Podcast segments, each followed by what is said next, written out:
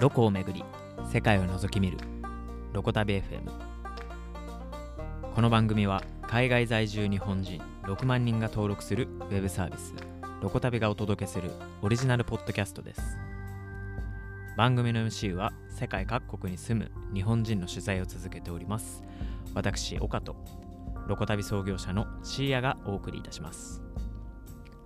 取材した日本人たちの話やロコ旅の裏話世界の文化の話など2人の MC が気の向くまま不定期で配信していきます。エピソードごとにホストも交代し毎回テーマも変えながら世界にまつわる話をしていきます。ぜひ一緒に世界を覗き見る体験を楽しんでいければ幸いです。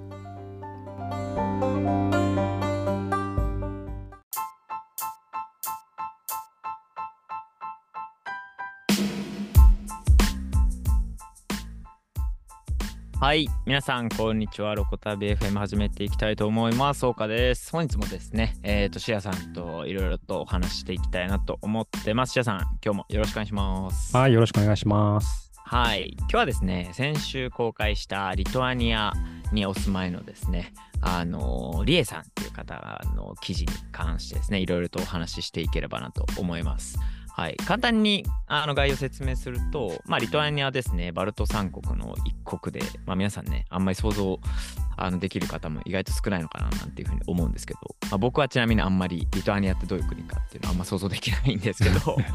僕もわかんないですね。ね、わかんないですよね。はい、はい。で、まあ、リトアニアにですね、まあ、自然信仰の文化がすごくあるようで、あのそういったあの自然信仰のカルチャーに惹かれてですね、あのワーホリを経て、そのまま移住されてですね、まあ、現地であのえー、お好み焼き屋さんのシェフををやりつつ、ライターとしても活動しているマリエ野中さんという方にですね、まあ、取材して、まあ、どんな経緯で移住して、どんなことされてるのかみたいなことをまとめたですね、あの記事を公開したんですけど、まあ、それをもとにですね、いろいろとシアさんと今日も雑談していければと思ってます。改めてよろしくお願いします。はい、お願いします。はい。で、ちょっと、まあ、リトアニアって国もね、なかなか珍しいんですけども、まあ、一旦こう読んでみて、シアさん的にいかがでした？なんか率直な感想からお話ししていければなと思うんですけど。そうですね。あの、記事の一番最初に、あの、始まりの導入口で書いてあったんですけども、うん、はい。あの、まあ、リトアニアに関わるようになって、まあ、興味を持ったきっかけみたいなのが書いてあって、それがなんか洋服のタグにリトアニアという表記が書かれていてというところで、なんかすごいところから入ってくるなという、ね、感じで、でもなんかこれを読んで思ったのが、なんかもうきっかけは何でもいいんだなって。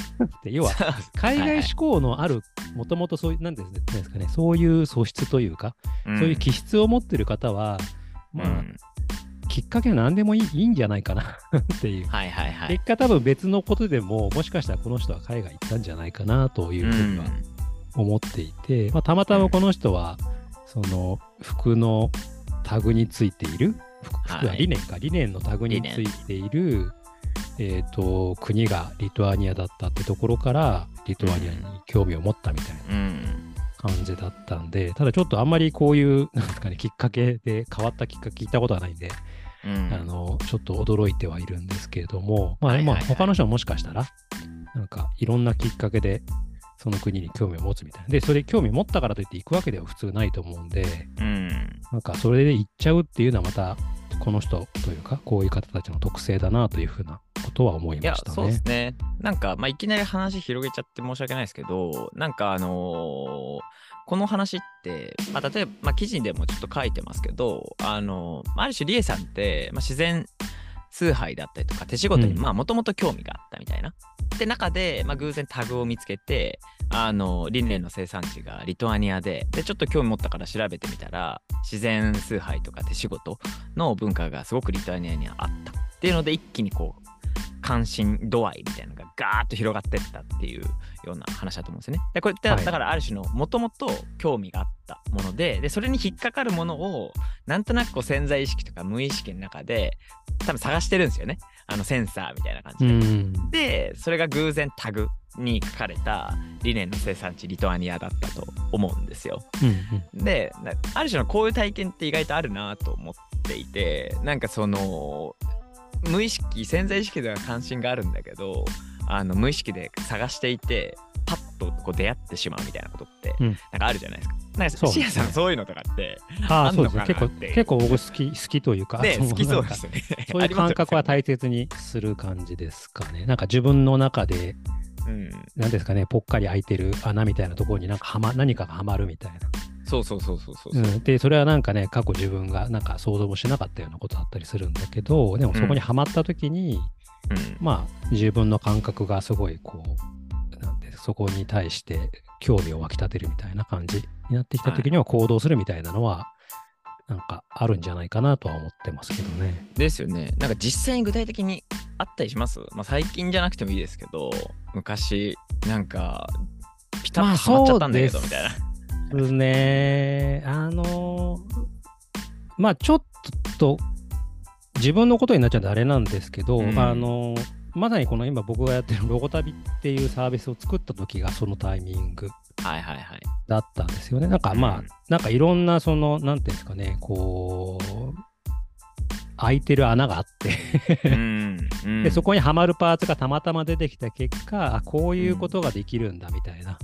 もの。まあ、それの一つが、まあ、Airb だったりとか、はいはいはい自。分の過去の経験だったりみたいなところの、なんかあい、その穴みたいなのが結構あったんですよね。それがはうまくはまるようなタイミングみたいなのがあって、あ、うんなんかこれだったらこういうことができるんじゃないかみたいな。まあ移住も多分そういう感じで自分の持っているなんかこう埋められないような穴みたいなのがあった時にそこにちょうど海外の何かがハマったことによって海外に行くみたいななるほど、かけに。なるんじゃない、まあそれが別に海外だろうが、まあ、僕の場合は海外に行くというわけじゃなくてサービスを作るみたいな感じになったんですけども、まあでも移住する人とか海外に行く方っていうのはやっぱり一定そういうなんかじ何らかの埋められない穴が日本ではあったのかなって気はしますよね。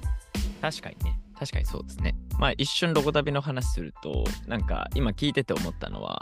なんかその、シアさんもともと海外一人で行くの抵抗感めっちゃあるみたいな話あったじゃないですか。はいはい。で、その中で、まあでも行きたいよねみたいな中で、まあ日本ではまだだったけど、アメリカの方でシェアリングエコノミーみたいなうん文脈のこうサービスみたいなビジネスモデルが生まれ始めたみたいなので、あ、それだったら実現できるかもみたいな、なんかハマり方みたいなのももしかしたら今回ですね近いのかなってちょっと聞いてて思いましたけどね。まあそうですね。うん。なんか想像もできない、まあ自分ではなんか解決できないようなものみたいなのがあったときに、あこの方法ならとか、なんかこういうのがあるんなら、もしかしたらなんか自分が抱えている課題というか、みたいなものを解決できるかもしれないな、みたいな。これのドンピシャハマるみたいなタイミングっていうのは、まあ誰しもあるかなという気はありますね。まあセンサー大事ですね。そう考えるとね。そうですね。まあでもこの人やっぱり。り見てて、さっき調べるみたいな、例えば理念に書いてあるリトアニアの表リトアニアの表記からバルト三国に関して調べるみたいなことしてるじゃないですか。はいはいはいはい。普通調べないと思うんですよね。確かに。確かに。まあ僕も結構調べるんで、こういうの。はい。だからそういう意味では、やっぱアンテナが結構、なんていうんですか、いろんなところに興味があって、こう、そういうの調べるっていうような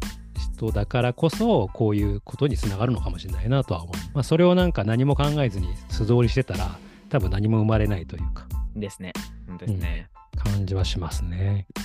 まあ調べた先にありますよね。いや、それはかんわかります、ね。そうですね。で調べるとは、いなんていうんですかね、あの、わからないことがどんどん増えていくじゃん、逆に。はい、わかります。調べれば調べる。るほど。そうするとさらになんかその穴みたいなのが広がると思うんですよね。うんでそこの穴がたま大きくなった時にそれがちょうどはまるようなものとして例えば海外に興味を持った時に海外調べれば調べるほどわからないこと増えるじゃないですか。特に海外の。そう例えば、ねはいはいバルト三国に関して日本で調べても出てくる情報なんてこう限られてると思うんですよね。はい、そうですね。そうですね。うんはいそうすれば現地に行かないとわからないようなことが増えてくるので、まあ、うんそそこに関してこう行って調べてみたいとか知ってみたいみたいな動機が強く働くので、で、行ったらその自分のわからないことが埋まるみたいなことっていうのは、うん、なんかあるんじゃないかなとは思いますけどね。ありそうですね。いや、面白い。で、そっからね、また移り住んで、また見えてくる現地の文化みたいなのがあるんで、ちょっと現地の話もこの延長で終盤していければなと思うんですけど、うん、あの、個人的に、まあ、これめっちゃポップなやつですけど、好きだったのは、リトアニアンチャイニーズって、あの、いうワード出てきたの面白いなと思ってて、これ何かっていうと、その、まあ、リエさん、リトアニアに移り住んだリエさんは今、あのお好み焼き屋さんで働いてるんですよね、シェフとして。で、あの、なんか違いますかと。日本のお好み焼き屋さんとあの現地でお好み焼き屋さんやる上で働いてて違いありますか？って聞いた時にあの味付け味覚がリトアニア人と日本人全然違うから味付け変わるんですよねみたいな話があってどういうことかっていうと、まあ、リトアニア人はとにかく甘党であると、うん、とにかく甘党。だからありとあらゆる料理をあの日本人の感覚よりも甘くしないと味しないみたいな感じになっちゃう。でリトアニアではあの現地の中華料理全部甘めの味付けなんでなんかそれをリトアニアンチャイニーズって呼ぶらしいみたいな話はすっごい面白かったですね。そうなんだと思ってでで実際にリエさんがあの働いてるお店はあのー、なんですか鶏そぼろ丼も出してるらしいんですけど、うん、なんかこう全然味がしないっていうあの感じで甘めにまだ味付けしてんだけど全然味しないみたいなあのレビューをもらってたりとか。そうなんですね。あのじゃあ結構日本人からするとすごい濃い味付けになっちゃってるのにまあ濃いというか甘い味付けになっちゃってるのに、うん、それ自体がまだ味が足りないみたいな感じなんです。そうそうそうそうそう。なんか焼きそばが味がしないっていうレビュー書かれたらしいですよ。えー、焼きそばで？みたいな。マジで。結構濃いですよね、焼きそばってそもそもね。そうそう。だから味覚が違うと思うんですよね。うん、だから、あの甘みがないとダメなんでしょうね。って話なんだと思って。これ面白いっすよね。これなんでなんですかねなんか甘い、まあ、なんか寒いとかっていう感じですか？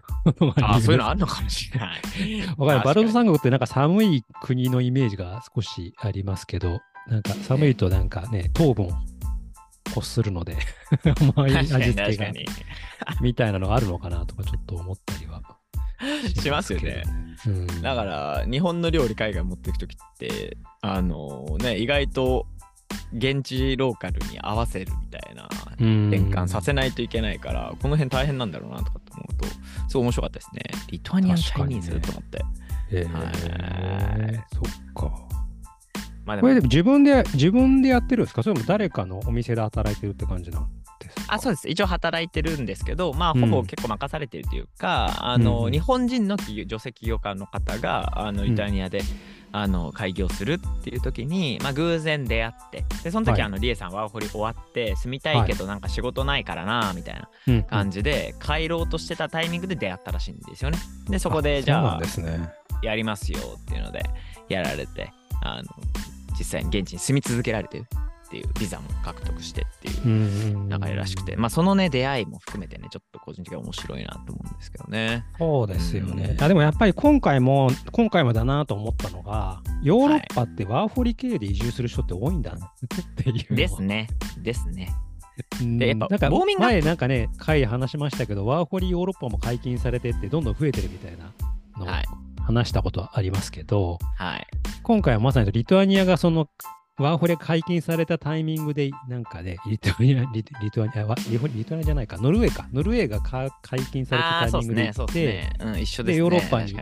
行って、その後リトアニアにって感じなんで、はい、あのヨーロッパに関しては、まあ、他の国もそうかもしれないですけど、うん、なんかヨーロッパで、ね、インタビューした方とかって、結構ワーホリ出身の人多いな多い多い。本当にだから海外移住のきっかけとしてヨーロッパはワーホリっていうのが結構割合としてあるのかもしれないなとは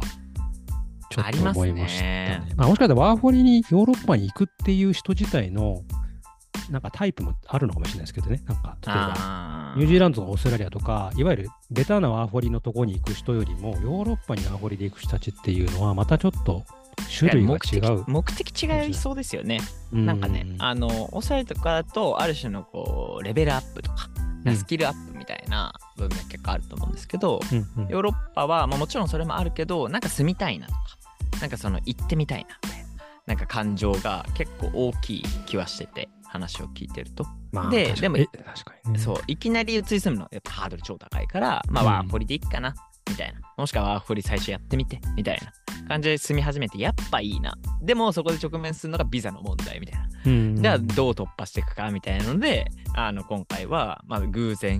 出会い、あの仕事が見つかり、あの住み続けられたっていうお話だと思うので、うん、なそういう出会いを生むって意味でもね、ワーホリークっていうのはすごく価値が高いような気がしましたね。そうですよね。まあでもやっぱ英語圏じゃないっていうのも大きいかもしれないですね。その英語圏だと、まあ英語を勉強して日本に帰ってきてみたいな感じの、なんか、まあ、もうちょっとライトにワーホリ行ける感じなんだけど、はい、英語じゃない国とかにわざわざ行く行くと別にその国の言語をね、学んだからといって、うん、その後にちょっとつながりづらいじゃないですか。日本に帰ってきてからとか。そうですね、そうですね。なんで、まあやっぱりもう結構移住の割合が増えるのかもしれないなとはありますね。思いますけどね。なんかそういうの、もうちょっとね、ヨーロワーホリで行った人のその後の、なんていうんですかね、それぞれの国の動きみたいなの知りたいですね。なんかデータ化できるとめちゃくちゃ楽しいですけどね。そういうのね。うん。ねなかなかいいなと。まあそんなところで結構今日も長々、ははいい、喋、っちゃいましたけれども。はい、リトアニアに関してはね、結構あの他にも気球が飛んでたりとか、面白い内容、ちらほらあるので、ぜひ詳しい内容を見ていければ、あの記事ご覧になっていただけると嬉しいです。はい。はいではですね、また次回は他の国に移り住んだ日本人のお話ししていければなと思いますので、今日はこんなところで終わりにしたいと思います。ありがとうございました。ありがとうございました。